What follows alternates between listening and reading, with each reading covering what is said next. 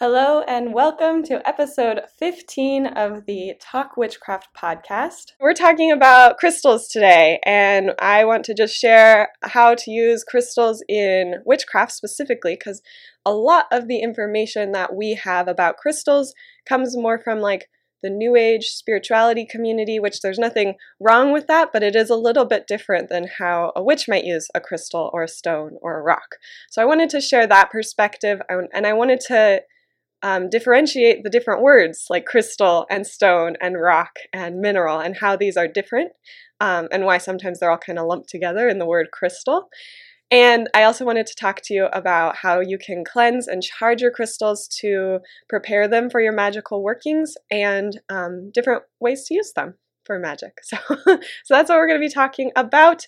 And let's just get right into it. You're listening to Talk Witchcraft, the podcast where we talk about witchcraft as a lifestyle and discover how to merge magic into your daily life.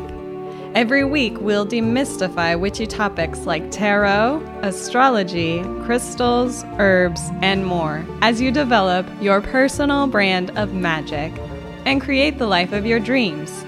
I'm your host, Maggie Haseman. The first thing I wanted to remind you about is that um, when we use crystals and stones in witchcraft, I kind of talked about this in episode seven. Yes, the one about the different steps that I like to go through when creating a spell for myself. So, in episode seven, I talked about step three, which was choosing your materials.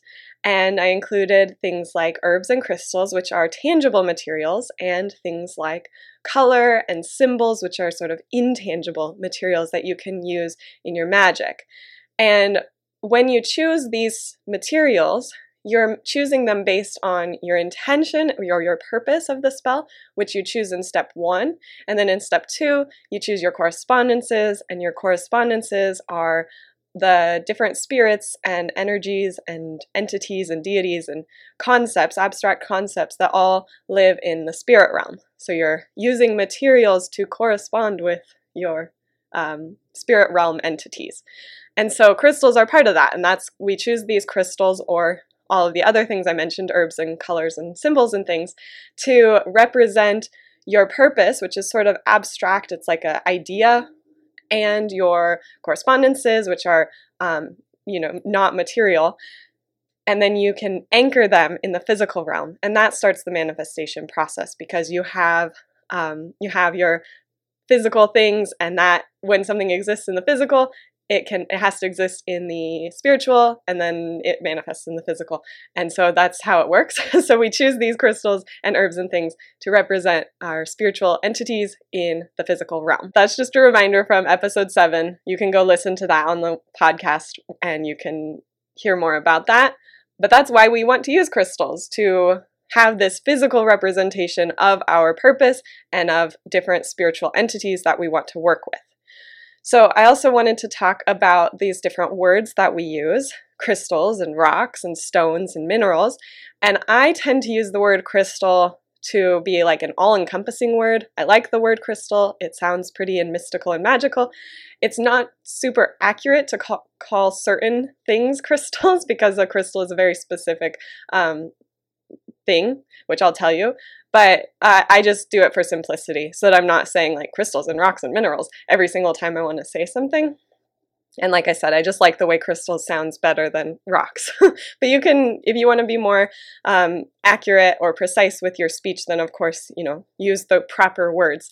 But yeah, crystals is not technically what some of these things that we talk about, like um, certain stones, like jasper isn't always a crystal or and things like that, but I might lump it in with a list of crystals.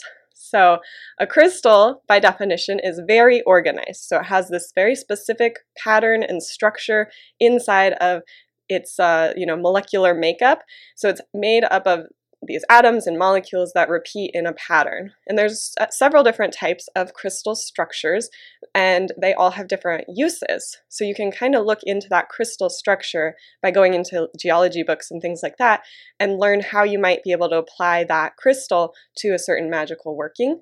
So we have hexagonal crystals, and I'm going to say some of these wrong because I don't I don't I learn a lot from reading and so I don't necessarily know how to pronounce things properly, but hexagonal, I know that one. hexagonal crystals are good for manifesting, so a hexagon that's six sides. Um, and so that's what the crystal looks like. And so those are really good for any kind of manifesting, drawing things to you.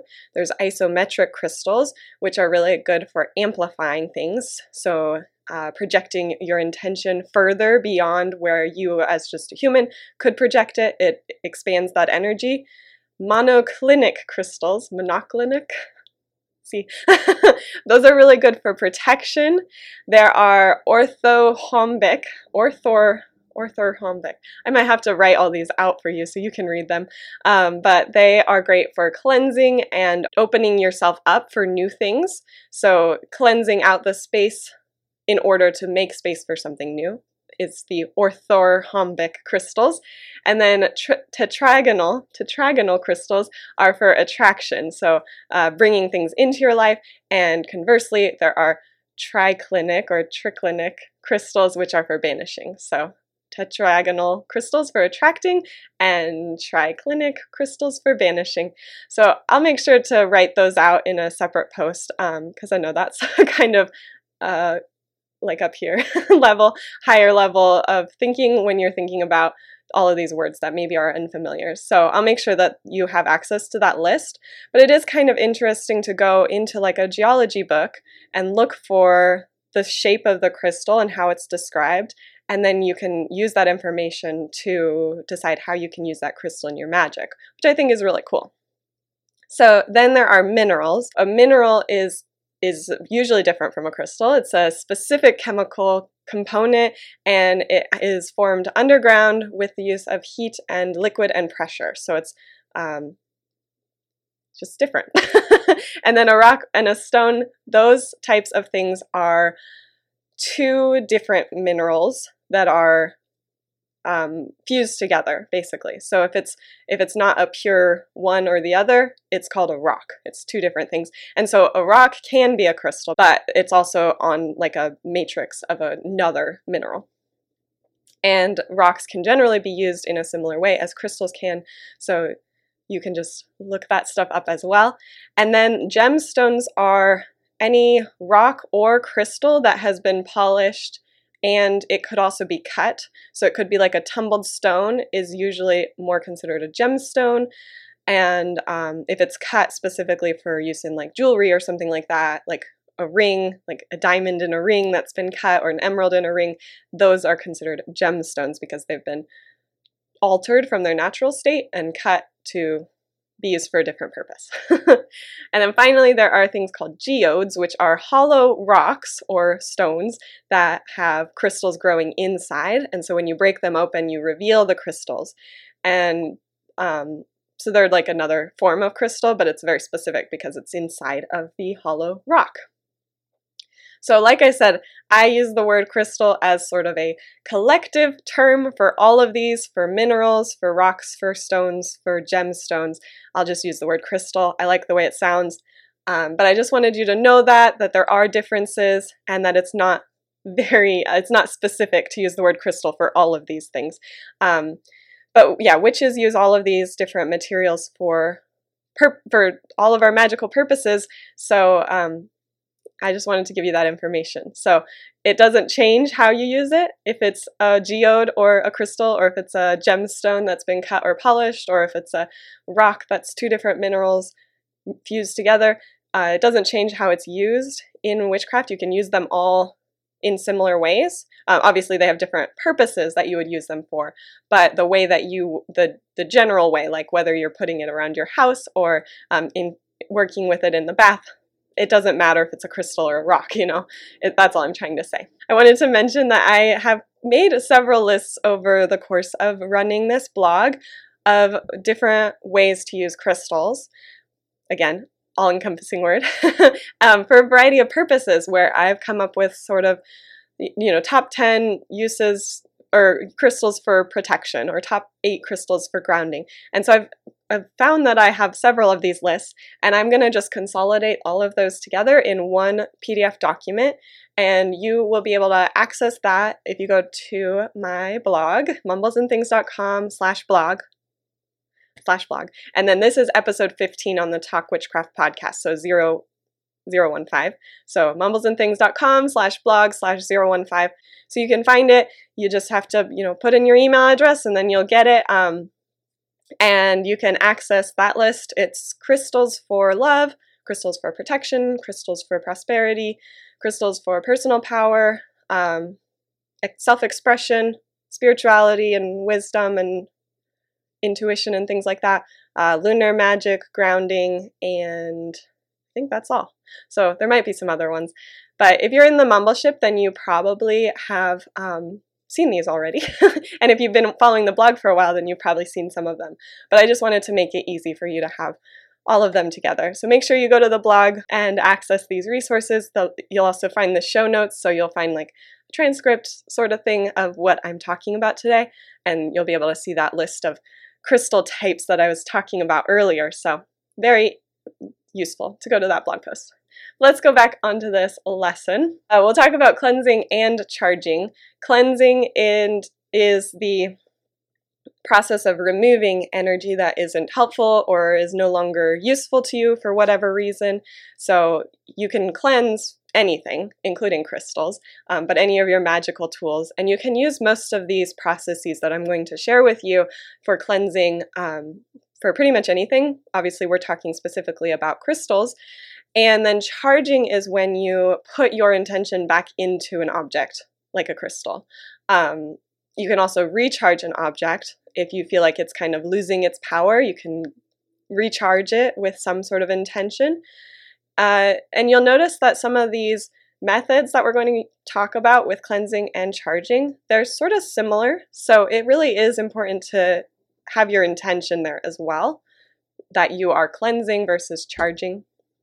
So, again, cleansing is removing excess energy, removing energy that isn't helping you, and you're preparing it for that charging process. And um, so you can remove any of your prior intentions that you don't need anymore. You can remove negative energy. And so here's a couple of ways that you can cleanse. The first thing I like to do for cleansing is um, putting crystals in the moon. And I think of the moon as, you know, the moon has all these different phases. So I think the best time to cleanse a crystal is during the waning phases of the lunar cycle. Because as the moon is getting smaller, it is taking away whatever is in that crystal that you don't want anymore. And especially in the waning crescent phase, when it's like almost new, I think that's really the best time to kind of put your crystals out for cleansing. But you can, if you're wanting to cleanse your crystals with moonlight, again, intention is important. You can, of course, put them out in the waxing gibbous phase and um, and with the intention of cleansing, and that will work too. So um, that brings us to intention, which you can just have the intention of cleansing the crystal. You can hold the crystal in your hand or place it in front of you with your hands maybe over it or around it in some way and and sort of visualize or imagine that the energy in the crystal is leaving it. That's washed away with just your thoughts. So you think you can see it sort of in your head, this crystal, and maybe you visualize the energy. If it's negative energy, it might be sort of um, uh, foggy or something. It might look foggy or muddy or um, full of like swampy muck or something like that. And you can visualize that just like washing away and the crystal being clean and, and ready to be charged with something else. So that's intention. You can also bury a crystal in soil. Um, so you can use a potted plant. That's usually good to use like a contained soil so you don't lose the crystals in a larger area like a garden. Um, but if you mark the spot where you bury it, that can work as well. And so the soil, it, it just uh, it's a good method for cleansing because that's just an earth way to cleanse. So using different elements to cleanse. Um, storms are a good t- way to cleanse crystals as well. So you can place them in a container outside, maybe on the ground. Um, it's good for them to be protected. Of course, you don't want to harm your crystals. So if there's like an area that maybe will get splashed with rainwater but won't get destroyed. That's always good. Um, and the lightning that hits the ground in various areas will travel through the ground into the container. So you don't want your crystals to get hit by lightning, but if the, there's lightning hitting around you, then that's kind of how it works. Um, you can also use smoke, so lighting a stick of incense or a bundle of herbs and kind of waft the smoke over the crystal or hold the crystal over the smoke and run it through the smoke. Uh, you don't want to get too close to it because the crystal can be damaged by heat. So obviously, don't you know put the crystal directly on the ember, but um, in the smoke is okay, and uh, and you also want to be careful not to burn yourself, of course. uh, salt is another way to cleanse crystals. Just bury the crystal in the salt, similar to the soil. You can just have a bowl of salt. Uh, I wouldn't recommend using the salt for you know, eating afterward because it's cleansed out this energy that you don't want and and the crystal of the salt has actually absorbed it, so you, you don't want to eat that. And then water, you can run water over the crystal, so just either running water over it with the faucet running or um, in a riverbed or something like that, or you can have a bowl of water that you place the crystals in. Rice, similar to the um, salt, burying the crystal in the rice can cleanse it and again, don't use the rice for eating, just for cleansing.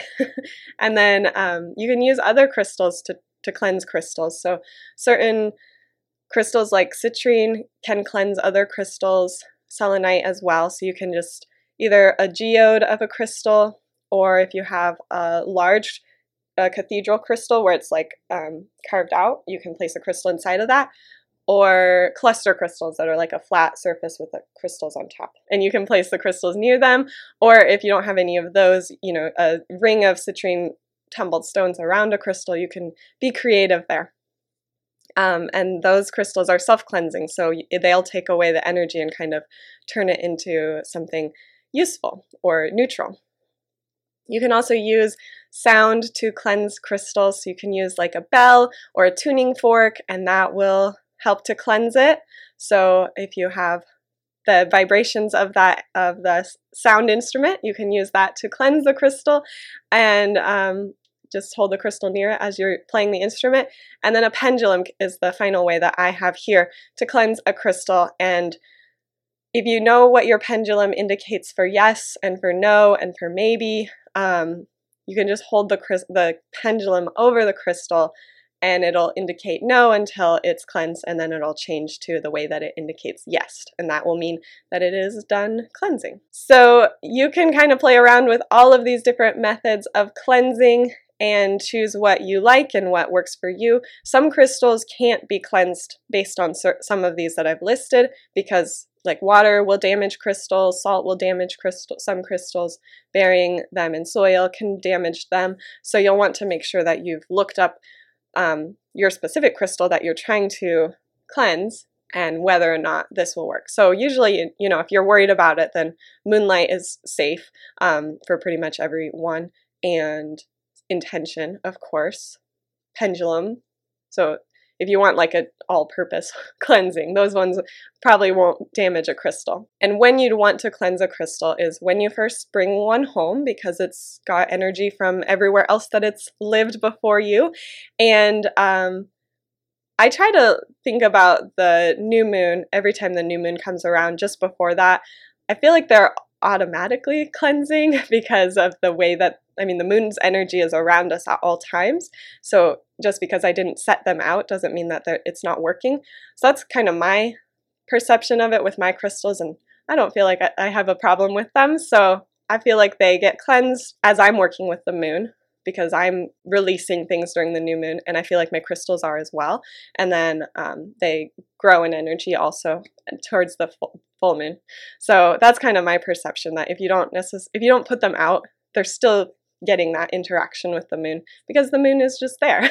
and then charging crystals, you can charge or recharge a crystal. So if you feel like a crystal is sort of lost its energy that you've put into it, you can recharge it or you can just charge it for the first time after cleansing. Similarly, there are several different ways to charge crystals. We have the pretty much pretty much the same, a little bit of a shorter list, but moonlight you can use for charging crystals. For this I think of the waxing phase as the better time for charging because you're setting the intention, and as the moon grows, your intention grows with the crystal. So that's my perception of it, but it's the same as with cleansing. If you feel like it's better to charge at the new moon or at the um, waning half moon, then that is perfectly fine as well. Um, and I also see the charging aspect of crystals to be more related to the element that the crystal is associated with. So, crystals that are especially good for charging in the moonlight would be crystals that are uh, aligned with the water element. The moon rolls over water. So, things like moonstone and amethyst, I feel like really like the moon for charging. But if you have a, more of a sunny stone like um, citrine or carnelian or uh, sunstone, those would maybe benefit more from being put in the sun for charging. You have to be careful with the sun because it can fade the color of certain stones if they're left out too long. So just a few, um, maybe like 30 minutes, because you don't want to damage your crystals by having them um, fade, having their color fade. And then burying for crystals that are more aligned with the earth element, like rhodonite or rose quartz. They're more associated with earth, so you might bury those crystals to charge them. And I, same thing with the cleansing. Make sure that you mark where you buried them if you bury them outside, or have them in a container of soil inside that you won't lose them. and then sound, I feel like, is really great for air element aligned crystals. So, like lapis lazuli or um, sodalite, they might like sound a little bit more. Same thing, playing meditation music, playing um, chimes and tuning forks and bells and things like that. Drums as well, anything that's going to create some sort of vibration, and you can hold your crystals near them, and that will charge them. Of course, your intention will also charge them. Similar method, holding the crystal in your hand or putting your hands around it and visualizing it, visualizing your intention flowing into the crystal rather than out of the crystal. Some people will visualize this as like a bright light, and that is your intention. But I think it depends on what your intention is. So if you are looking for like the crystal to amplify feelings of joy, then that might be like a yellow color because yellow is often associated with joy. But if you want the crystal to be there for protection, then you might visualize black light because black is often considered a color of protection. So you can kind of play around with that as well by um, visualizing like a color flowing into the crystal or visualizing a different I don't know, texture. depends on what your uh, visualization feels best as. Some people don't see necessarily, it's more like a feeling or a sound. So you might visualize a sound flowing into the crystal, a happy song, or something like that. So play around with that with your intention. And then you can also use other crystals for charging crystals. So you can charge crystals using clear quartz specifically is a really good one. Amethyst is another one, citrine and selenite. All of these, if you just place the crystal next to that other crystal, it will charge it for you. That's all there is for cleansing and charging. And the last thing I wanted to talk about was how you can actually use the crystals. So we've talked about cleansing and charging. And so once they're actually ready to be used, you charge them with your intention. Um, that's what's important is in that spell process that I talked about in episode seven, you've chosen your purpose and you've chosen correspondences and then you've chosen a crystal. And so at this point, you already know what your purpose is, what you want to charge the crystal with. So you charge it. And then there's lots of different ways that you can actually use the crystal. And that would happen in step 10, which, or sorry, step four, which is um, choosing the type of spell. So you can use crystals in all sorts of spells that you would want to perform. One simple way to use crystals is actually to just charge it with your intention and then set them around your home to if you're not actively using them, then their energy can kind of um, alter the environmental energy. So, if you want your bedroom to be a place where you get a peaceful, restful night's sleep, then you can charge a crystal with that intention and you and place it in your bedroom, maybe near your bed, and it'll change the energy of that room. Um, if you want to make your office more focus friendly. If you're having a hard time focusing or you're getting distracted, you can charge a crystal with that intention of being of helping you to focus more and helping you to concentrate and not get distracted. Um, one that I like to use for that is green calcite, which is actually on my dining room table because I've been using that as my office lately. but um, yeah, green calcite or calcite. I'm not sure how to say that one. Again, I learn a lot of things from reading and not from um, hearing them. So. So that's that. You can charge crystals with a specific intention and then just set them near or in a space that you want that energy to be amplified. I also like to put guardians on my windowsills where they are kind of like keeping watch for me. So I call them guardians, but they're clear quartz clusters. Clear quartz clusters. Say that three times fast. Um, place them on the windowsill, place them on your door frames, and have them watching over the house. I also like to have what I call watchtowers, and those are crystals that I like to put on high points in my home, so tops of shelves, above um, door frames inside of the house, and things like that. And I just think of them as watching over things and looking out for things. So those are more like protection crystals, I guess. You can use your crystals in bathtubs for bath rituals. The crystal energy will infuse into the water and then as you're soaking you soak up the energy so it kind of just amplifies the crystal energy where you're soaking it up with the water um, so you can use crystals that way. And as i said before you have to be careful with some crystals in water because some can be damaged by water and some can actually leach toxic chemicals into your water. And you don't want to be soaking in that because that can really harm you. So i do have a list of toxic um, crystals that you shouldn't use in water or crystals that can be harmed by water. So I'll make sure to link to that so that you know you can look that up and you won't hurt yourself. so that's one way to use a crystal, or another way, I guess, to use them in your bath. You can add them to your garden to help your plants grow, to encourage them to grow, to encourage rain, to encourage sun, like anything that you want. I like to use um, blue crystals in the garden if I want there to be more rain, or I'll put out some green crystals if I'm wanting the plants to be abundant um, and have more growth. I'll put yellow for sunshine, so you can kind of incorporate that idea of color as well. And you can put crystals in the potted plants inside your home and kind of encourage the plants to grow and be healthy. Um, and then you can use crystals sort of in a more regular witchy way of putting them in spell jars and in, you know, charm pouches and things like that, where you're carrying the crystal around with you, maybe mixed in with herbs and things, or if it's a spell jar, you might be burying it or you might be displaying it somewhere to remind you of your intention, depending on the purpose of the spell. Um, you can use them in candle magic as well by placing either making like a grid around the candle or having the crystal touch the candle to charge it, or um, adding the can or the crystal to the wax of the candle as it's melting, or if you make your own candles, you can put crystals in them. So there's all sorts of ways to incorporate them into sort of more regular magic. um, you can leave your tools near your crystals, so any tools that you use, like a cauldron or uh, tarot cards or anything that you use, you can leave them with your crystals and the crystals will charge the tools in turn. And then um, obviously all of this overlaps as well. Um, you can make, I, I didn't mention, I said crystal grids about around the candle, but you can make crystal grids just as a sort of a intentional design that you create with crystals. And usually it's some sort of repeating pattern. And that you set out and it and that intention is sort of amplified. So it's similar to leaving a crystal out, but you have like a combination of crystals, and the process of creating it is really meditative as well. So that's creating a crystal grid.